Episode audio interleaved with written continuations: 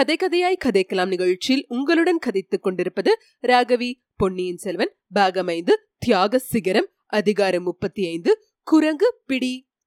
வந்தியத்தேவன் கவனமாக காது கொடுத்து கேட்டான். ஒரு நிமிடம் நேரம் காலடி சத்தம் கேட்பது போல் இருந்தது. சட்டென்று அது நின்றது. மறுபடியும் கேட்டது. இப்போது அந்த சத்தம் பின்னோக்கி செல்வது போல் வர வர குறைந்தது.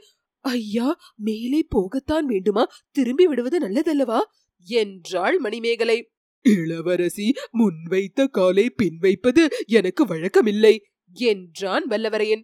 பிடித்தால் குரங்கு பிடிதான் என்று சொல்லுங்கள். முன்னொரு தடவை தங்கள் தோழி சந்திரமதி என்னை குரங்கு மூஞ்சி என்று வர்ணித்தால் அல்லவா? முகத்திற்கு ஏற்பத்தானே பிடியும் இருக்கும். இவ்விதம் சொல்லிக் கொண்டே வந்தியத்தேவன் இதுகாறு மணிமேகலின் பின்னால் வந்து கொண்டிருந்தான். அவளை தாண்டி கொண்டு முன்னால் போக முயற்சித்தான். அதை மணிமேகலை தடுக்க பார்த்தாள். இருவரும் ஒருவரோடொருவர் மோதிக்கொண்டார்கள். மணிமேகலின் கையில் இந்த விளக்கு தடால் என்று விழுந்தது. இரண்டு மூன்று படிகள் தடதடவென்று உருண்டு சென்று அணிந்து விட்டது. பின்னர் அந்த மேடு பள்ளமான நடைபாதையில் கார் இருள் சூழ்ந்தது. இளவரசி இது என்ன இப்படி செய்தீர்கள்? என்றான் வல்லவரையன். தாங்கள் ஏன் என்னை தாண்டி கொண்டு முன்னால் போக பார்த்தீர்கள்? என்றாள் மணிமேகலை. அபாயம் நேரும்போது முன்னால் பெண்களை விட்டுக்கொண்டு போகும் வழக்கம் எனக்கு இல்லை என்றான் வந்தியத்தேவன்.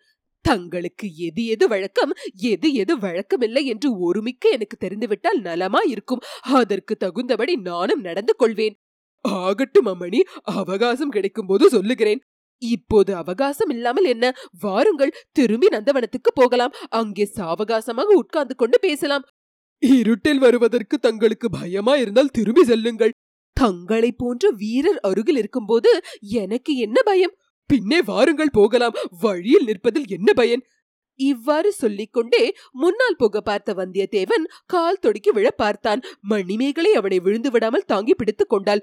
ஐயா இந்த வழியில் மேடு பள்ளங்கள் அதிகம். படிகள் எங்கே சமபாதை எங்கே என்று இருட்டில் கண்டுபிடிக்க முடியாது. நான் இந்த வழியில் எத்தனையோ தடவை போயிருக்கிறேன். படிகள் திருப்பங்கள் உள்ள இடமெல்லாம் நன்றாய் தெரியும். ஆகையால் தாங்கள் எவ்வளவு சூராதி சூரராக இருந்த போதிலும் என் கையை பிடித்துக்கொண்டு பின்னால் வருவது நல்லது. இல்லாவிட்டால் வேட்டை மண்டபம் போய் சேர மாட்டீர்கள். வழியில் கால் ஒடிந்து விழுந்து கிடப்பீர்கள். என்றாள் மணிமேகலை. இளவரசி தங்கள் கட்டளைபடியே நடந்து கொள்கிறேன். வந்தனம். என்றான் வந்தியத்தேவன். இருட்டில் மணிமேகலை வல்லவரையனுடைய ஒரு கரத்தை பற்றி கொண்டாள். வந்தியத்தேவனுடைய கரம் ஜில்லிட்டு இருந்ததை தெரிந்து கொண்டாள். இவர் பகைவர்களுக்கு அஞ்சாதவர் சதிகாரர்களுக்கும் பயப்படாதவர். இந்த பேதை பெண்ணின் கையை பிடிப்பதற்கு இவ்விதம் ஏன் பயப்படுகிறார் என்று அவள் உள்ளம் எண்ணமிட்டது. சிறிது தூரம் இருவரும் மௌனமாக சென்றார்கள். வந்தியத்தேவன் அடிக்கடி தடுமாறி விழ பார்த்தான். ஒவ்வொரு தடவையும் அவன் விழுந்து விடாமல் இருக்கும் பொருட்டு மணிமேகலை அவனுடைய கையை இறுக்கி பிடித்துக் கொள்ள வேண்டி நேர்ந்தது. நரகத்துக்கு போகும் வழி இப்படித்தான் இருள் அறந்திருக்கும் என்று சொன்னான் வந்தியத்தேவன். ஓஹோ தாங்கள் நரகத்துக்கு போய்விட்டு வந்திருக்கிறீர்களா? என்று மணிமேகலை கேட்டாள். நான் நரகத்துக்கு போனதில்லை சொர்க்கத்துக்கும் போனதில்லை பெரியோர்கள் சொல்லியிருக்கிறார்கள். அவர்களுக்கு அவர்களுடைய பெரியோர்கள் சொல்லியிருப்பார்கள். சில காலத்துக்கு முன்பு வரையில் நாலு பேருக்கு முன்னால் வருவதற்கு கூட கூச்சப்பட்டு கொண்டிருந்த இந்த பெண் இவ்வளவு வாசாலகம் உள்ளவளானது எப்படி? என்று வந்தியத்தேவன் சிந்தித்து பார்த்தான். நரகத்துக்கு போகும் வழிதான் இருட்டா இருக்கும். சொர்க்கத்துக்கு போகும் வழி எப்படி இருக்குமாம்? என்றாள் மணிமேகலை. ஒரே ஜோதிமயமா இருக்கும். கோடி சூரிய பிரகாசமா இருக்கும். அப்படியானால் நரகத்துக்கு போகும் வழிதான் எனக்கு பிடிக்கும். ஒரு சூரியனை கண்ணை கூச பண்ணுகிறது. கோடி சூரியனுடைய வெளிச்சம் கண்ணை குருடாக்கி விடுமே என்றாள் மணிமேகலை. நரகத்துக்கு போகும் வழியாக போனால் முடிவில் நரகத்துக்குத்தானே போய் சேரும்படி இருக்கும் என்றான் வல்லவரையன். தங்களை போன்ற வீர புருஷரை தொடர்ந்து போனால் நரகப்பாதை வழியாக சொர்க்கத்துக்கு போனாலும் போகலாம். என்றாள் மணிமேகலை. தங்களை போன்ற இளவரசியின் கையை பிடித்துக் கொண்டு போனால் நரகமே சொர்க்கமாகிவிடும் என்றான் வந்தியத்தேவன். உடனே உதட்டை கடித்துக் கொண்டு இப்படி சொல்லிவிட்டோமே இந்த பெண் ஏதாவது தவறாக எண்ணிக்கொள்ளப் போகிறாளே என்று கவலை கொண்டான். தங்களுடைய கரம் ஜில்லிட்டு இருப்பதை பார்த்தால் தாங்கள் சொர்க்கத்துக்கு போகிறவராக என்ன இடமில்லை. கொலைக்களத்துக்கு போகிறவரை போல் தங்கள் உடம்பு நடுங்குகிறது. என்றாள் மணிமேகலை. இளவரசி இந்த பிரயாணத்தின் முடிவில் எனக்கு கொலைக்களம்தான் காத்திருக்கிறதோ என்னமோ? தாங்கள் தானே முன்வைத்த காலை பின் வைப்பதில்லை என்று பிடிவாத பிடித்தீர்கள். வேட்டை மண்டபத்தில் எத்தனை கொலைகாரர்கள் இருக்கிறார்களோ என்னமோ?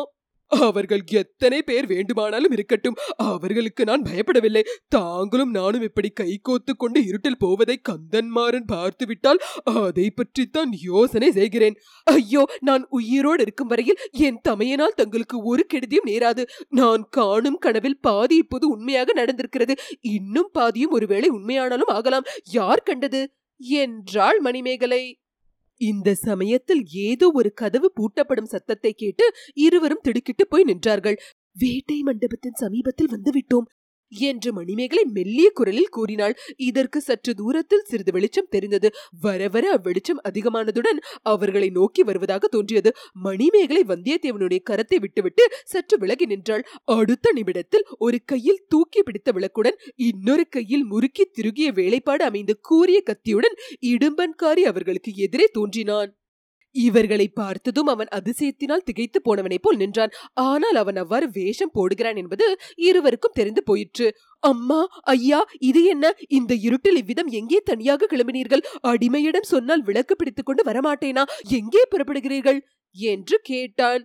இடும்பன்காரி மலையமான் படையெடுத்து வருவதாக செய்தி வந்திருக்கிறது அல்லவா ஆகையால் மதில் வாசல்கள் சுரங்க வாசல்கள் எல்லாம் பத்திரமாய் பூட்டப்பட்டிருக்கிறதா என்று பார்ப்பதற்காக வல்லத்து இளவரசரையும் அழைத்துக் கொண்டு புறப்பட்டேன். என்றாள் மணிமேகலை அதிசயமா இருக்கிறது தாயே. நானும் அதைத்தான் பார்த்துவிட்டு வருகிறேன். என்றான் நெடுமன்காரி அப்படித்தான் நினைத்தேன். நாங்கள் வரும்போது கொண்டு வந்த விளக்கு வழியில் விழுந்து அணைந்து விட்டது. இங்கே கொஞ்சம் வெளிச்சம் தெரிந்தது. நீயாகத்தான் இருக்க வேண்டும் என்று எண்ணி மேலே வந்தோம். சின்ன எஜமான் பார்க்க சொன்னார்கள். அதனால் போய் பார்த்துவிட்டு வந்தேன். சுரங்கப்பாதையெல்லாம் சரிவர அடைத்து தாளிட்டிருக்கிறது. திரும்பி போகலாம் தாயே. உன் கையில் உள்ள விளக்கை கொடுத்துவிட்டு நீ போ. இந்த இளவரசருக்கு வேட்டை மண்டபத்திலிருந்து ஒரு வேலாயுதம் பொறுக்கி எடுத்துக்கொள்ள வேண்டுமாம். இவருடைய வேல் கொள்ளிடத்தில் போய்விட்டதாம். ஒருவேளை யுத்தம் வந்தாலும் வரலாம் அல்லவா? ஆமமணி யுத்தம் வந்தாலும் வரும். ஆகையால் வேற்று மனிதர்களை வேட்டை மண்டபத்துக்குள் அழைத்து போகாமல் இருப்பதே நல்லது. தங்களுக்கு தெரியாததா? நான் ஒன்றும் சொல்ல தேவையில்லை. அது உண்மைதான் காரி. ஆனால் இவர் வேற்று மனிதர் அல்ல. சின்ன எஜமானுக்கு உயிருக்குயிரான சிநேகிதனாயிற்று. இன்னும் ஏதேனும் புதிய உறவு ஏற்பட்டாலும் ஏற்படும். நீ விளக்கை கொடுத்துவிட்டு போ. என்றாள் மணிமேகலை. இடும்பன்காரி வேண்டா வெறுப்பாக விளக்கை இளவரசியிடம் கொடுத்துவிட்டு போனான். வந்தியத்தேவனும் மணிமேகலையும் மேலே நடந்து வேட்டை மண்டபத்தை அணுகி சென்றார்கள். எங்கிருந்தோ ஒரு ஆந்தையின் குரல் கேட்டது. இது என்ன? அரண்மனைக்குள்ளே ஆந்தை எப்படி வந்தது? என்று மணிமேகலை வியப்புடன் கூறினாள். ஒருவேளை வேட்டை மண்டபத்துக்குள் இருக்கும் செத்த ஆந்தைக்கு உயிர் வந்து விட்டதோ என்னமோ? முன்னொரு சமயம் இளவரசியை பார்த்ததும் செத்த குரங்கு உயிர் பெறவில்லையா? என்றான் வந்தியத்தேவன்.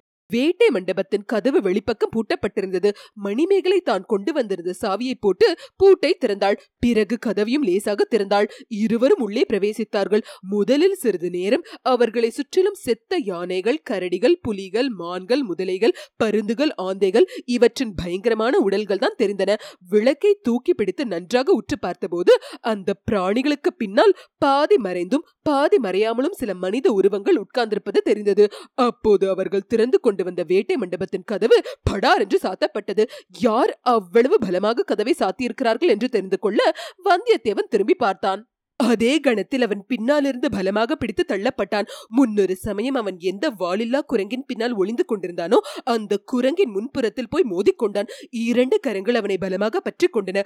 குரங்கு பிடி எவ்வளவு வலி உள்ளது என்பதை அப்போதுதான் நன்றாக அனுபவபூர்வமாக தெரிந்து கொண்டான். அவனுடைய அறையில் இருந்த கத்தி எடுக்க செய்த முயற்சியும் சிறிதும் பலிக்கவில்லை. அப்பால் இப்பால் அவனால் திரும்பவே முடியவில்லை. குரங்கின் கைகள் அல்லது குரங்கின் கைகளோடு சேர்ந்து வந்த இரண்டு மனித கைகள் அவனை அவ்வளவு பலமாக பிடித்துக் கொண்டன. இன்னும் இரண்டு கைகள் அவனுடைய அறையில் இருந்த கத்தியை அவிழ்த்து எடுத்துக்கொண்டன ஐயோ! என்று பயங்கரமாக அலறிக்கொண்டு அவன் அருகில் ஓடி வந்த மணிமேகலின் மார்பை நோக்கி அந்த கத்தி நீட்டப்பட்டது.